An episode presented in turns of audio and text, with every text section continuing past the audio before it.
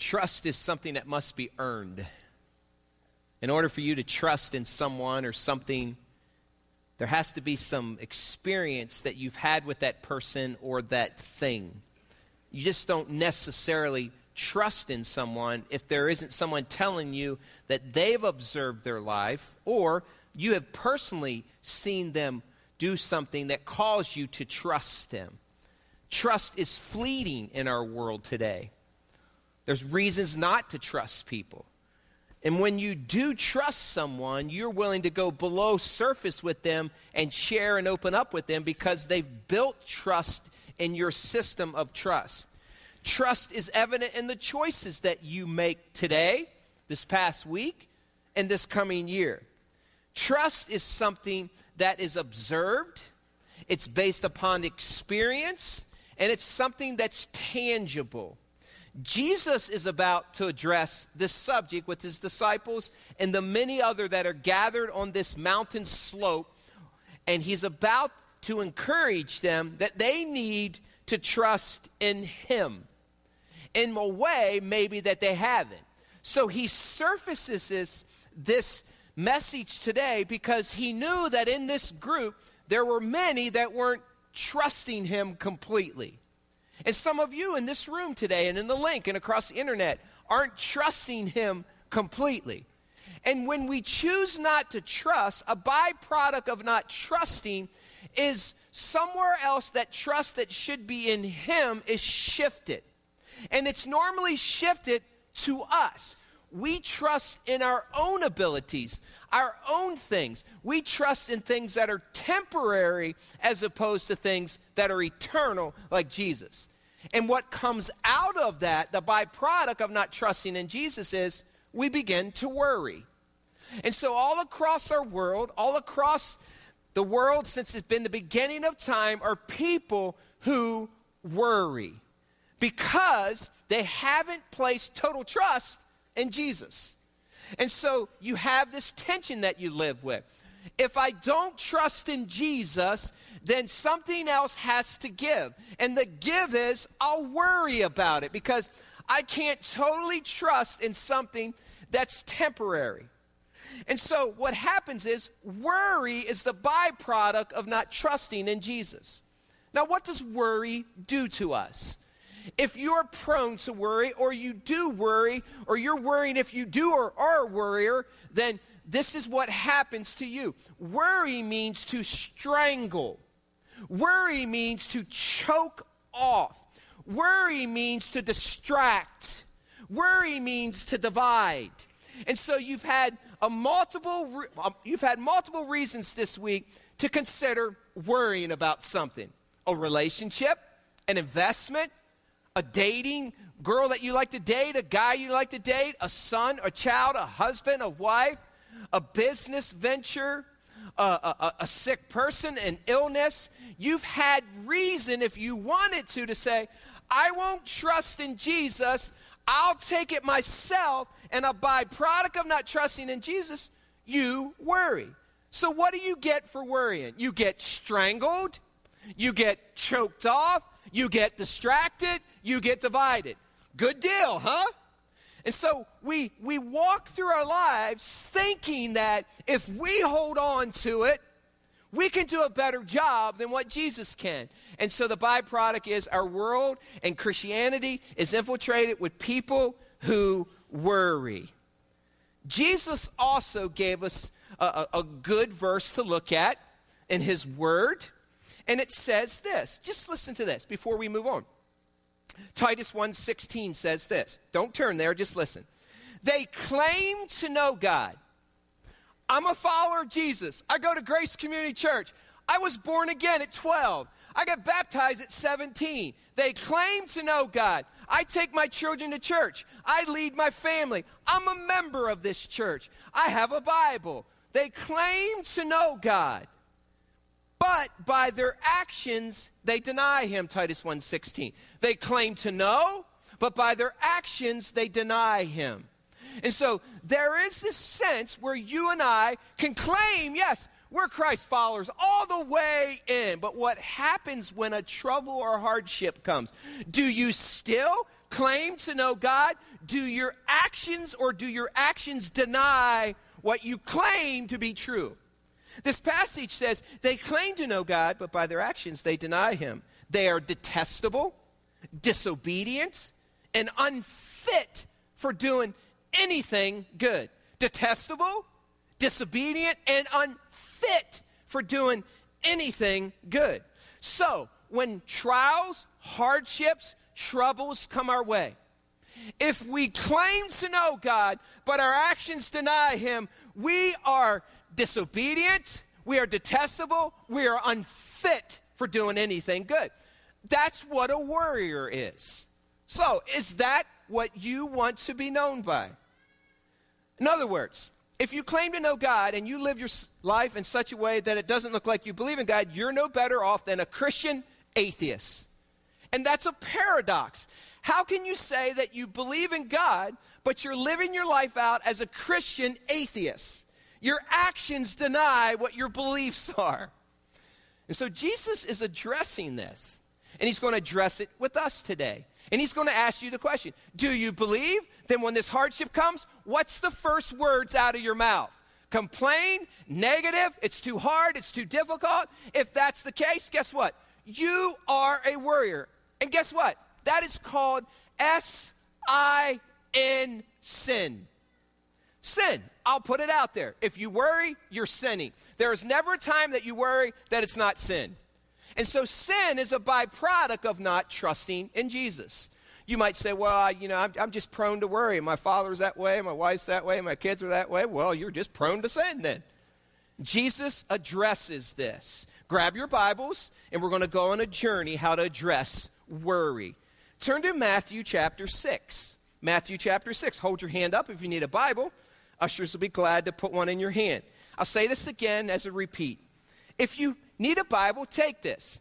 Take it home with you. This is our gift from Grace Community Church. And when you do so, bring the other nine that you have at home back next week, and we'll pass it on to someone else.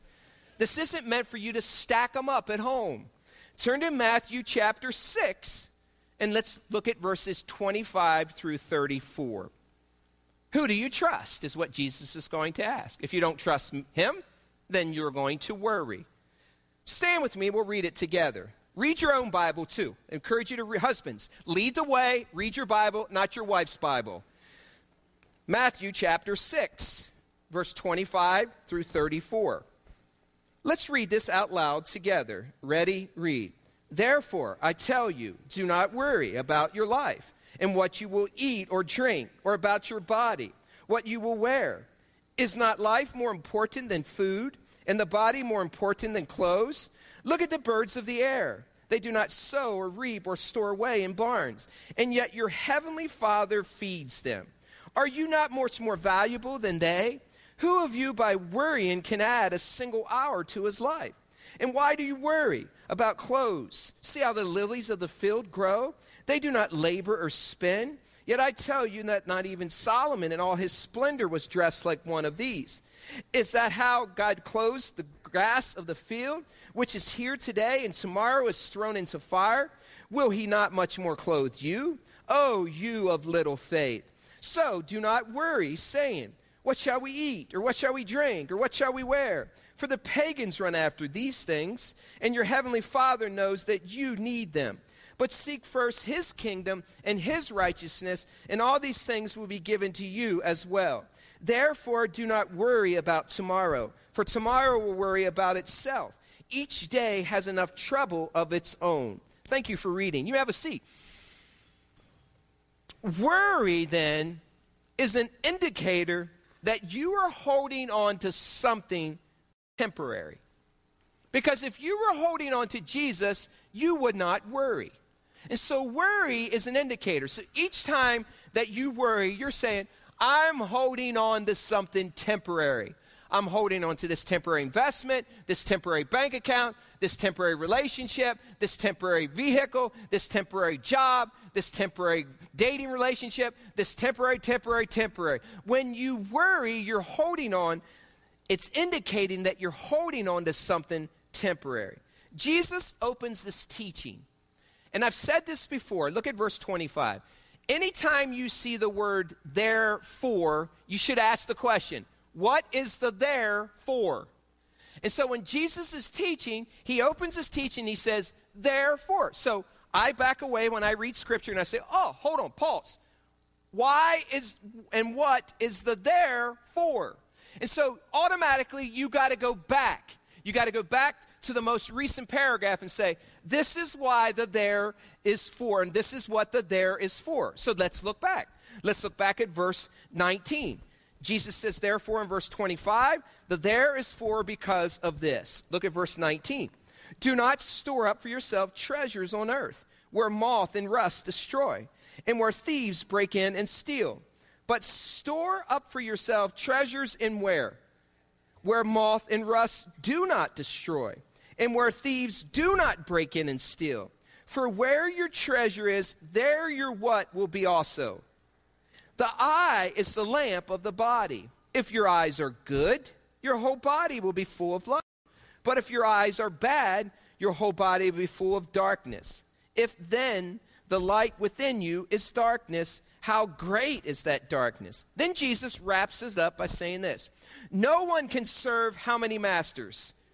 Either he will hate the one and love the other, or he will be devoted to the one and despise the other. You cannot serve both God and money. And then the next word is, therefore. You cannot serve both God and money. Therefore, do not worry. Jesus is saying it's impossible if you think you can serve two masters and live in such a way where worry doesn't surface. The reason we worry is because we're still trying to hold on to the temporary and serve us and serve our needs as opposed to holding on to Jesus. You can't serve Jesus and anyone else at the same time. When you do, you will worry. So he's looking at his disciples who have these patterns and behaviors of worry. I'm sure that doesn't surface in Grace Community Church. None of you ever worry about anything. And so maybe this message facetious here. The point is this if you are in a pattern and a behavior of worry, guess what? You're walking in sin. Point, point blank. Ladies, if you're married to a husband and something surfaces, something all hell breaks loose in your house, in your finances, in your home, in your health, whatever it is, and he begins to worry, don't pacify him. Look at him and say, Pastor Jim told me to say it. You're sinning. Husbands, if your wives are in a pattern of worry, don't pacify her and say, Oh, baby, come here. I'm gonna, look at her and say, and proudly say, You know what? You're a sinner. Pastor Jim said so. You are sinning when you are worrying. Jesus says this, he opens it up. I tell you, Grace Community Church, I tell you, Pastor Jim, I tell you, all the other Christ followers, do not worry. And what happens is this he's looking at his disciples and said, basically, what you're doing when you worry, you're acting like a Christian atheist. There is bondage when you worry, there is bondage when you choose to hold on to something temporary. You basically enslave yourselves to this world and this system of worry and bondage. And Jesus saying, do not worry. He says, what you will eat or drink or about your body or what you will wear. Is not life more important than food and the body more important than clothes? And so Jesus is saying basically it's a freedom and bondage issue. Let me demonstrate for you a second here. Many people who claim to know God, Titus 1:16, I love Jesus. I love Jesus, but their actions deny what their belief is. Live in bondage. And so some of you walked into the service today. I'm a Christ follower, and it was time for worship. You were in bondage. Praise God from whom all blessings flow. And so you're in this bondage. It's because you've chosen not to trust in God. But some of us like this. We like holding on. We like taking what God had intended to work out in our lives and hold it ourselves. We enjoy this picture. And some of us even will pacify each other. Yeah, I'm a warrior too. Come on, let's be in bondage together. Let's go to jail. Hey, yeah. This isn't the picture of a redeemed follower of Jesus Christ. And the reason you're in bondage is because you won't let go of something that's temporary. Oh, but if I let go of that, that's what gives me security, that 501. Oh, that, that gives me security. And what happens is you begin to worry when this breaks open. And Jesus is saying the only way you can get free is if you let go of the temporary. But some of you are like, your one arm. It's like, God, I'll praise you with this arm, but you know, hold on here. And so when it comes to your worship, it comes to your life, you are a Christian atheist. Jesus came to set us free. Jesus came to allow us to worship in spirit and truth. Jesus wants you to be free and not in bondage. So, if you choose to worry, Oh, I worry. I worry what's going to happen when, when I get this new job. I worry what's going to happen when I go to college. I worry what's going to happen when I date her. I worry what's going to happen if I change jobs. I worry what's going to happen if I'm out on my own. And if you do that, listen to me. It's called sin. And I'm going to give you a prescription to free yourself up today. This could be the greatest news you've ever received.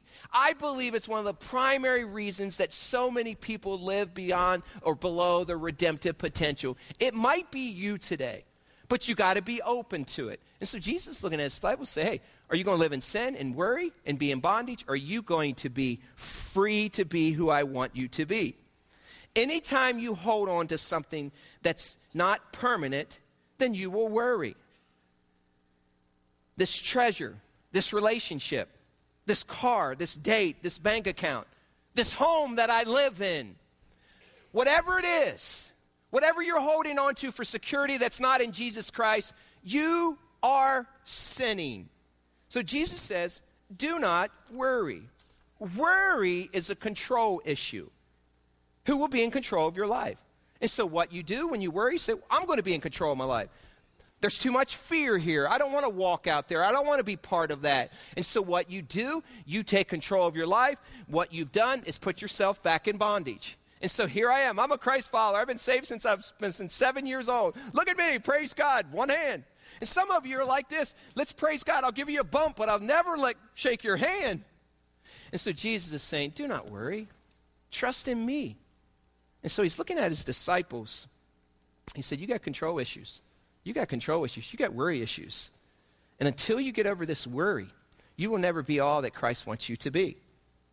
And so he's going to show us a, a, prescription to how to become free of this. And so the picture of this worry means to strangle. Worry is literally taking and putting a noose around your neck. Now, picture this for a second. Have you ever seen a dog that's been tied up to a chain? that's in a yard that has a chain or a rope attached to it. And so he can only go so far. This is the picture of someone who chooses to worry, who chooses to hold on. Have you ever run by a home or run by a yard where there's a dog and it knows you're coming and, and it's chained up and it comes running at you and it comes at you and you're running by and, it's, and it barks? This is the picture of someone who chooses to worry. You can only go so far. You have this safe zone. I'm not going any farther. You strangle, choke off, divide, and distract who you're supposed to be. And so, all across America, all across churches, are these people who choose to live like this. Is this the picture of a redeemed follower of Jesus Christ? If you choose to worry, this is you. And all across this room, you have the choice. Will I live my life like that? And that's the picture. That's what happens in our world. And so what happens then is this you only can only go so far. That's too far out. It's not safe there. I feel safe in this zone. I don't there's fear over there if I get out here do that on my own, if I get that job, if if I release this, but if I give that up to God. And so you walk in a circle. Have you ever seen a dog that's been chained up? and that's his whole life. And all they do is run in a circle. And this just this circle of trench around and round it's this merry-go-round and that's the picture of us those who worry. It's just this merry-go-round of worry. And so jesus says get off of the merry-go-round of worry because if you don't you will never live to what the potential i've created you to live. And so jesus said is not life more important than anything else? Then he says this. Look what he says in verse 26 he gives an illustration he says, Look at the birds of the air. They do not sow or reap or store away in barns, and yet your heavenly Father feeds them. Are you not more valuable than they? Who of you, by worrying, can add a single hour to his life? Then he says again, Why do you worry about clothes? See how the lilies of the field grow? They do not labor, they do not spin. So think through that. Ask yourself this question are you a person who labors and toils and spends and frets and is distracted over things around you? Jesus said, Look at the birds of the air. I picture him. He probably grabbed a bird. Maybe there were some birds that flew by. He says, Consider this bird. Do you think this bird ever worries about being fed? Have you ever walked outside and, and saw a sparrow or a starling in your backyard and it has a feather and it's going like this? I wonder where I'm going to get fed. Have you ever considered that? Have you ever have you ever seen a robin when it's in your backyard and it's digging in the ground, it's trying to find a worm, and you're walking by and it whispers, Help me find a worm, please. The picture is, no, they don't even process those thoughts. And Jesus said, Then why should you? Why should you worry when I when I, I promise to provide for you, when I promise to care for you? Don't be like that. Trust in me. And so, and so Jesus has this picture that if I'm actively feeding the birds, guess what? I'm going to feed you and you and you and you and you and you. If in fact I'm willing to do that for a bird that doesn't have a soul, I'm willing to do that for a person, human being who has a soul that I sent my son to die on the cross for. I'm going to care for you. So you don't need to spend all your time trying to control your life. Trust me. A couple weeks ago, I was out on my front porch. Let me give you an illustration. How it, it just came to light, and I was thinking through, I had read through this a couple months back. And so I'm thinking about this story. Out on our porch, on our front porch at home, we have three columns. We have three columns one left, one in the middle, one on the right. And on the top of these columns under the porch is about a three and a half inch ledge.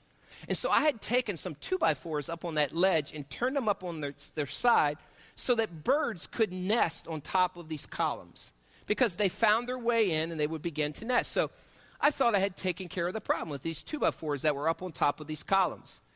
Just a few days ago, I walked out on my front porch and I noticed down at the far column, I noticed that there were all these bird droppings, just bird droppings everywhere. And I was thinking, how did they get there? Did they fly up?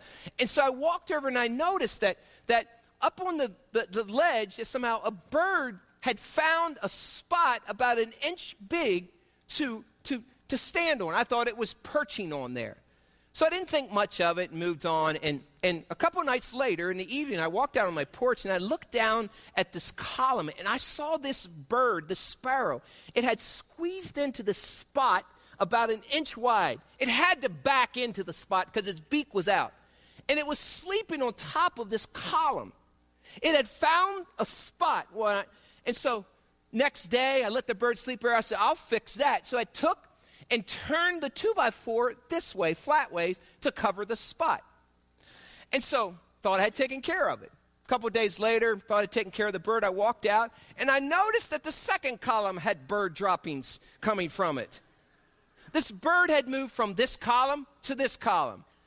And at that point, I realized I'm going to alter God's plan for you, Birdie. And so I put the two by four this way, and I moved down and turned the other one. But do you think that that bird, that night after I did that, sat up on that perch and wondered, where am I going to sleep tonight? Where am I going to go? Where am I going to go? Jesus said, if they don't fret and worry over it, then nor should you, because you are much more valuable than them. Your Bible says, and my Bible says, your heavenly Father feeds them. In other words, in his busy schedule, if he's actively feeding sparrows that are temporary, he'll take time to surely feed you and provide for you. Worry is us carrying a burden that we were never intended to carry. Worry is you and I carrying a burden that we were never intended to carry. Pause a second again and consider this worry is sin. Every time you fret over something, you cause separation between you and God. And the byproduct of that is a whole bunch of bad stuff that's going to happen to you. It is sin. Worry is when our eyes are focused on us, our strength. Worry causes us to have a depth grip on our lives. It causes us to be in bondage. I got to hold on to that last investment because I only got six more weeks. And, and so we fret and worry. How much longer will this six weeks last? Or when it's all gone, I still want to hold on to nothing. Instead of leaning on to God, we worry. Worry is utter nonsense. Worry is utter sin. Worry is utter depravity gone bad. Worry keeps you and I from enjoying life. It keeps you from walking in freedom. It is impossible to worship God and truly love Him with all of us and worry. Those two don't walk hand in hand. It's impossible. It, it hinders your relationship with Jesus Christ. You cannot be all that Christ wants you to be by being a worrier. At our home, in our master bedroom, we have two sinks. Anne has a sink, and I have a sink, and the counter is connected with two separate mirrors. And our sinks from time to time get clogged. And be quite frank, Anne's sink gets clogged from time to time. Mine doesn't as much. She uses more lotions and, and, and other sprays, and it's just a natural byproduct of men and women. And so from time to time, her sink will get clogged. And so when it gets clogged, she works her way over to mine until the clog is fixed.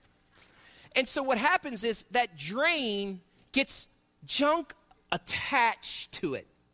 It gets leftovers and reservoirs of stuff that we don't use, and it attaches to the drain. It gets down in the trap. And what happens, it blocks, it restricts, it chokes off the water flow. And so you need to correct it. And so for 39 cents, you can correct that problem.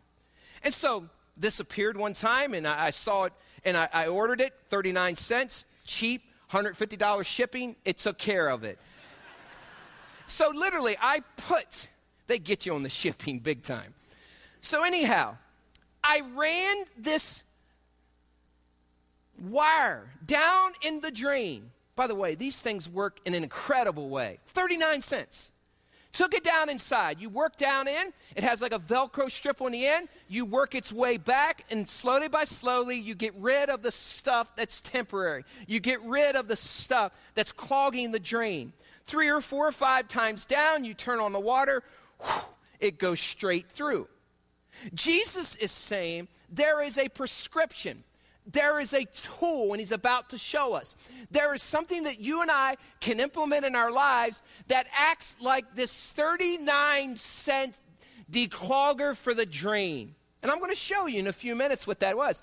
Our lives are not intended to be clogged, they're intended to free, f- freely flow. And so Jesus is looking at these disciples and saying, Hey, do not worry. When you do, you claim to know me, but your actions deny who I am. They are detestable. They are disobedient. You are unfit as a follower of Christ when you worry. Pause for a second and think through that. Jesus has given us a beautiful picture of what we should do and what we shouldn't do. Worry, by the way, is a horrible investment.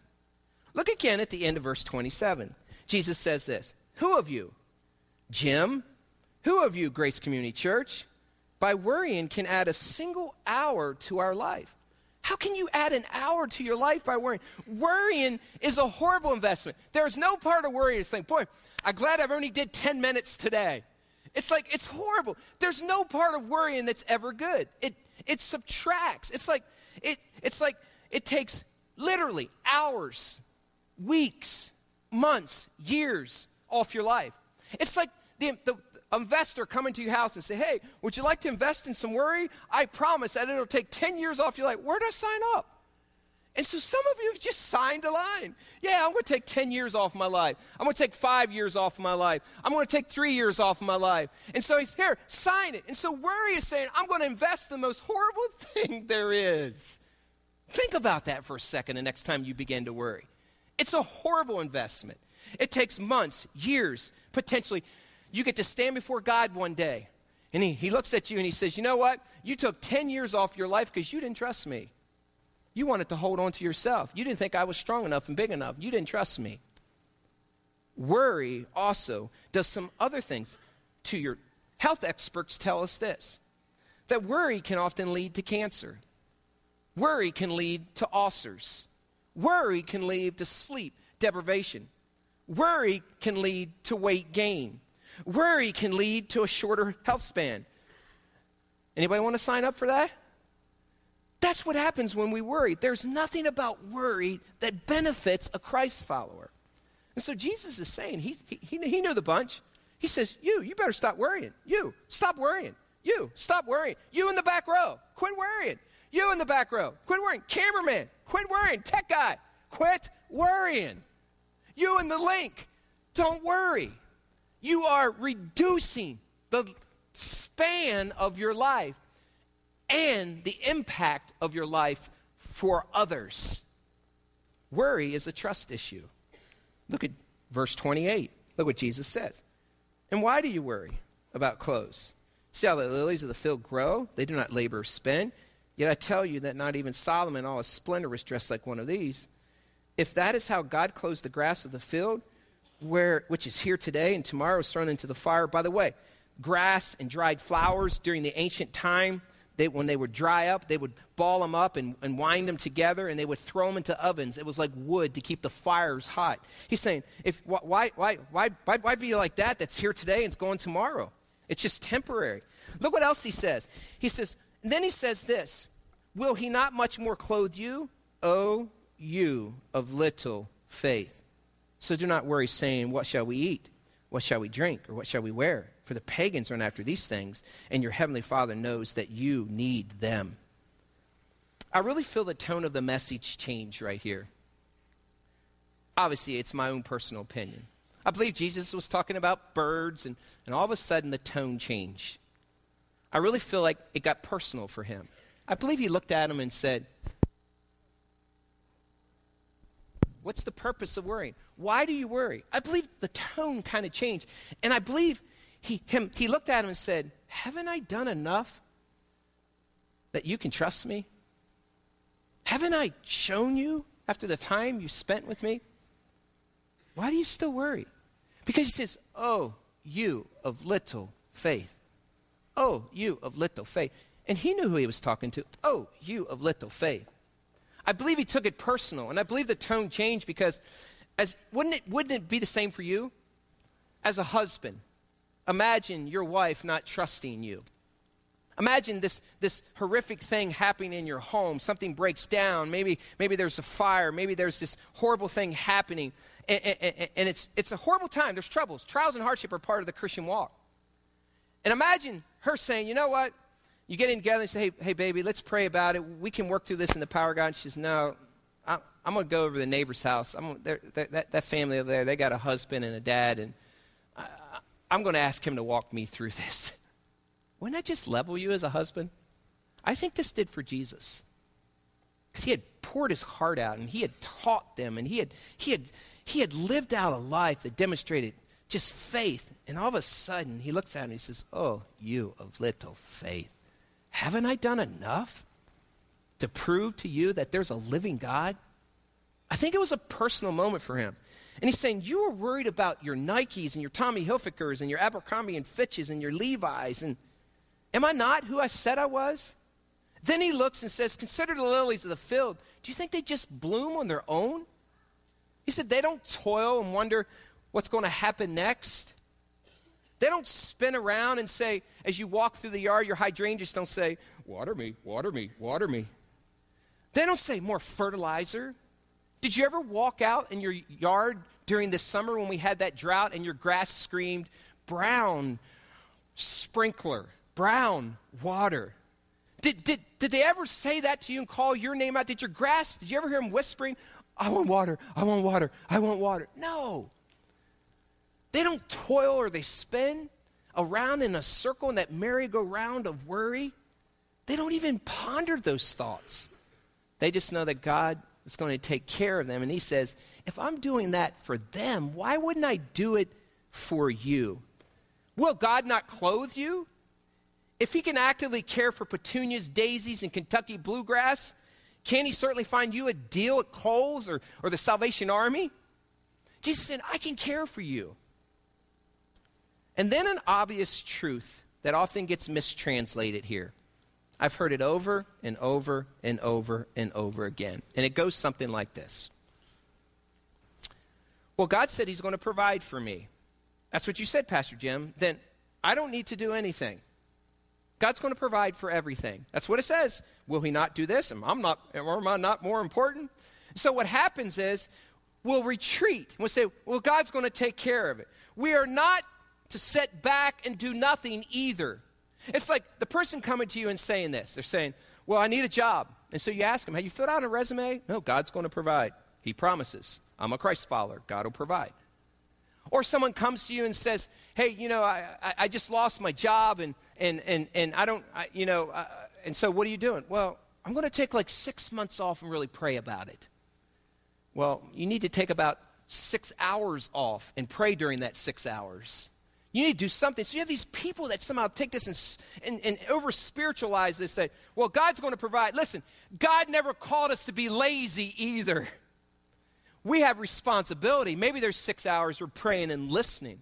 Maybe there's six hours we're, we're getting with the multiple counselors and we're gleaning information. Maybe for those six days, we're, we're looking back and we're seeing maybe some things that we can change.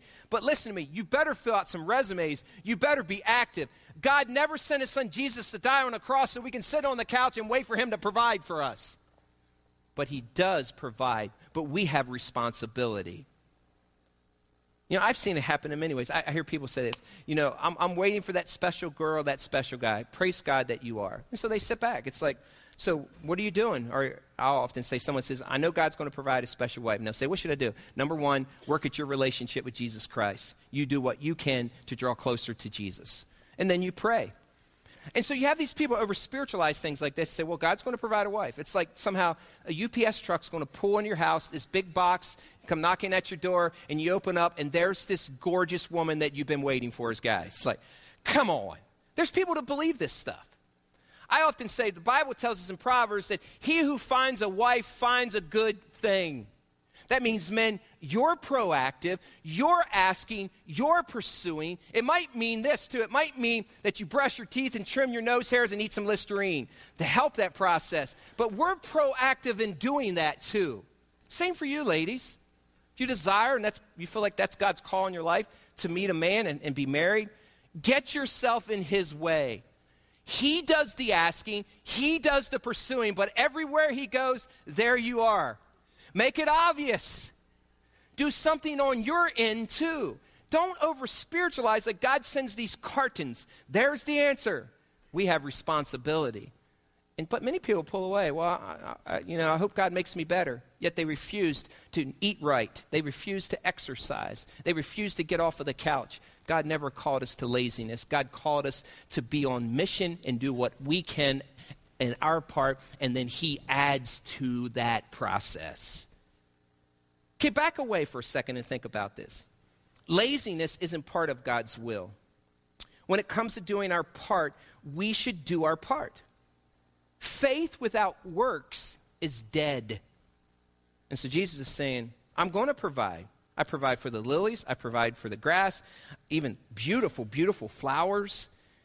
But listen, oh, you have little faith. Faith without works is dead. You have responsibility too. Picture for a second, though. You're standing at the Bema seat. Christ has raptured the church. He calls your name, however that looks. You walk to the throne of God. Jesus is the judge. I believe a variety of things are going to happen in that time. One is, I think we can limit how God used us on earth based upon the health choices that we've made.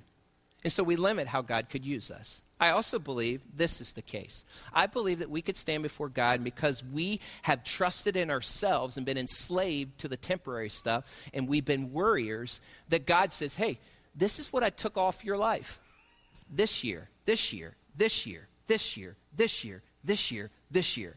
And the reason I took it off is because you worried. This is what could have happened if you trusted me. And then he fast forwards, and the impact that we could have had as Christ followers would be off the charts. Listen to me. This is serious information here. You might as well cut me off the knees if Jesus said that. Wouldn't that just rip the heart out of our Father God? It all begins in our minds. So, what do you do? How do you process this? Most of us in this room and in the link and across the internet have email addresses. So, what happens is you have an email, you have a note that comes in. And if you have an email account, most email accounts even have a spam filter, a spam email inbox. And so the messages that you're supposed to read go into your inbox. And then there's this group that comes called spam. All day long, Jesus gives us messages that we know to be true that go to our inbox. All day long, the enemy sends us spam messages. And he tells us these lies. You'll never amount to anything. You can't do that. That's too hard. That's too difficult. If you and he trust in yourself. Hey, don't trust in Jesus. And so this message comes. And what we need to do, the same we do with our spam, is to grab a hold of that thought. Take it captive. When it's in the spam filter, what you're supposed to do with your spam filter is spam, hit delete. So if you don't hit delete, then you're reading things that you're not supposed to be filling your mind with. Often, what happens is the spam filter sends a virus spam. And so, if you open up an email that was meant to be deleted, you can infect yourself with a virus. It's the same thing with Satan. He sends these thoughts. We need to grab a hold of it, spam filter, hit delete. But you know what we like to do? Some of us even will put it in the spam filter. And some of us will even hit delete. But then it drops down to our to our recycle bin, our trash box. And so we wonder, well, I wonder what that was all about. I wonder if there's anything good about that. maybe I'll go back and just read it and bring it up as something that's important. So we highlight it and bring it back. And Jesus said, No! Capture it, hit delete, empty the trash, let it go. A couple weeks ago, after a first service, this thought came to me. And I was like, no, this can't be true. It, it, it, came during a message. And at the end of the message, I was like, I need to do something with this thought that came. If I don't do something with this thought, it's going to mess up second and third service preaching. And so I walked back into this room, sat down at the chair, and I said, Jim, capture that thought because the spam filter got a hold of it. Take it, delete it, and then feed yourself truths that are noble, trustworthy, and feed yourselves the truths of His Word. So here's what you do something comes, and replace that thought with the promises of God. And so, you know what I often do? I'll take that thought captive. I'll replace it with the truth of God's word. And sometimes I'll just read scripture out loud. Sometimes I'll turn on worship music and sing my horrible guts voice out to God and just praise to Him, I am removing that thought and filling my mind and my inbox with truths. It's hard work, but it's doable. So, thought comes, capture, delete, read the stuff that you're supposed to read in the inbox, the messages that God is sending you, the promises of His Word. A person that's soaked in God's word removes worry from their lives. It's not rocket science. We can do this. And Jesus is looking at this group said, "Hey, do not worry, or otherwise you'll be entrenched and enslaved."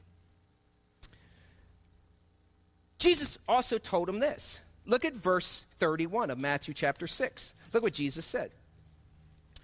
Jesus said this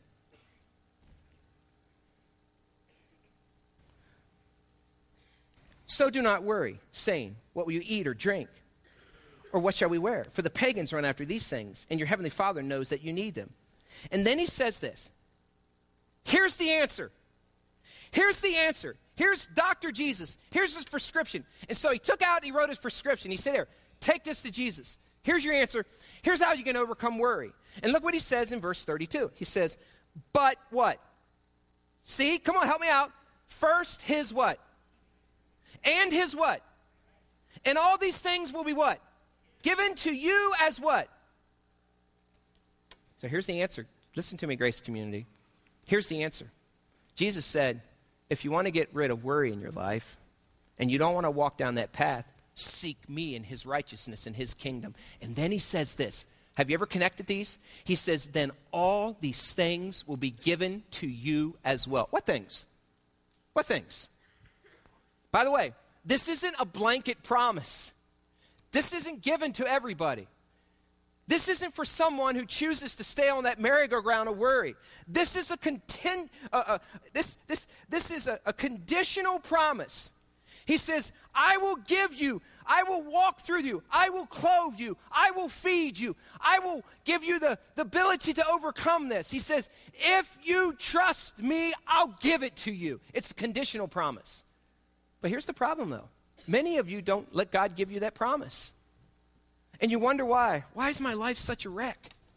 Why isn't that, that they're getting the answers that they need? Why does it seem like that, that somehow they can walk through that? Where's God at? Where's he at? And you're walking in this worry, and Jesus says, I'm not going to bless you until you let go of the worry. You can't have worry and blessing at the same time. It's conditional. I don't know if you've ever connected that, but that's what it says. So, until you give up your worry, God's not going to bless you with all these things plus more. So, what do you want? Do you want to overcome fear? Do you want the hand of God on your life? Then guess what? You got to let go of the noose around your neck. You got to get off the merry-go-round of worry. And until you do, you will never receive what it says. Look, it says, But seek first his kingdom and his righteousness, and all these things will be given to you as well. It's only given to those who seek him, who run after him, who trust him, who release themselves of all the worry in their lives. And so there's the answer, there's the prescription. So some of you, you know what? You just choose to hold on. You wonder, how come God doesn't hear me? Because there's separation. How come there's no answers? Because you refuse to let go. Let go and don't take it back. So he wraps up this promise by saying this. Therefore, verse 34, do not worry about tomorrow, for tomorrow will worry about itself. Each day has enough trouble of its own.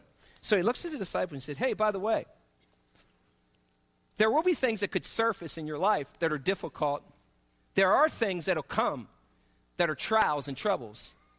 You will always have those. And what he says is this you will never run out of tomorrows full of trouble and trials.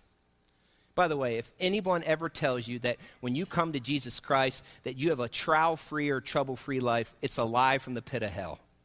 But Jesus does promise this us this that he will walk us through it. And there will be days when it feels like hell on earth. But listen, he never leaves you nor forsakes you. It's your time to run to him and he can hold you. But when you worry about it, then you will never get all these things added to you that he speaks about help, clothing, answers. So the question is this today Who are you? Are you this person?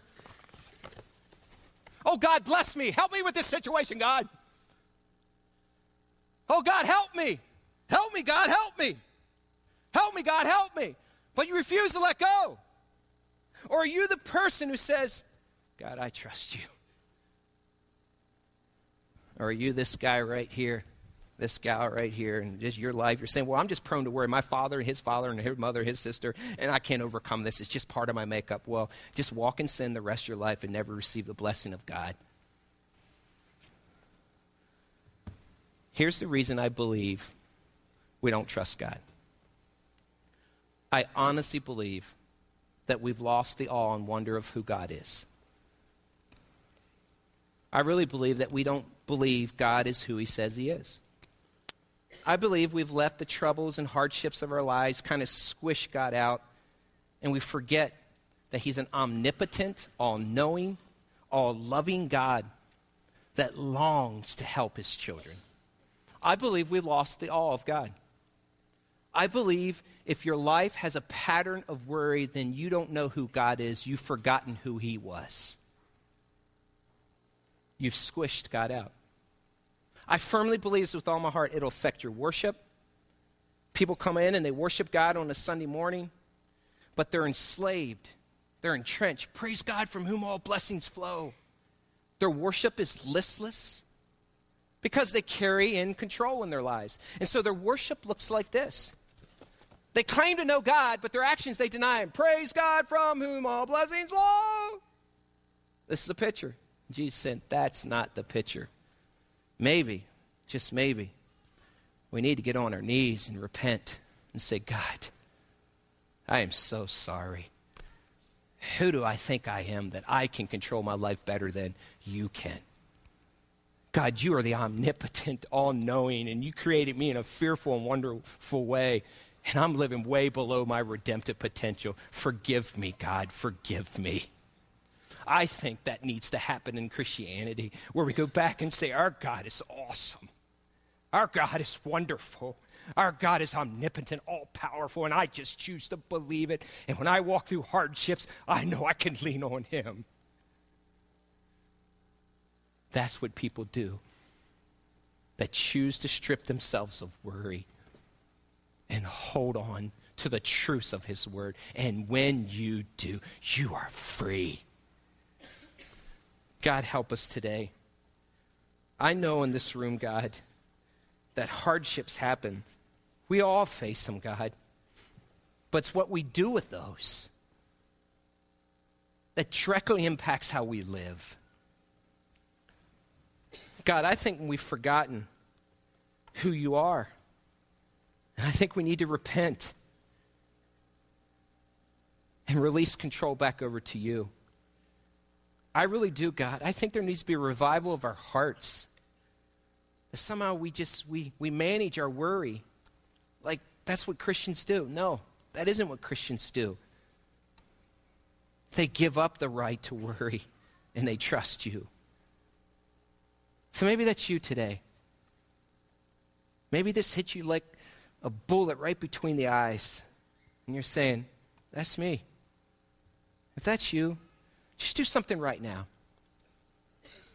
Let's, let's get it right. Just repent and say, God, I'm sorry. I repent. I repent for somehow thinking that I was arrogant enough to believe that, that I can control my life better than you can. I'm sorry, God.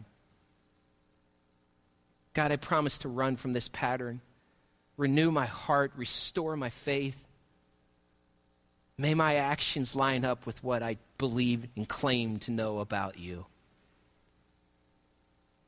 God, give me a new, fresh breath from heaven. Help me to see you the way you really are. Return the awe and wonder of the living God. May I never go back, God. Never. Our Bibles tell us that Jesus is stronger, bigger. He's the healer. And nothing can stand against him when we release our worries and trust him. God, may we be people who see you in that light. May we never turn back. And may we know that you are bigger, stronger, greater, and the healer of all. Oh, God, bring freedom. May it change our worship. May it change our witness. May it change our homes and our communities. Give us back the awe and wonder of you, God, please. In Jesus' name, amen.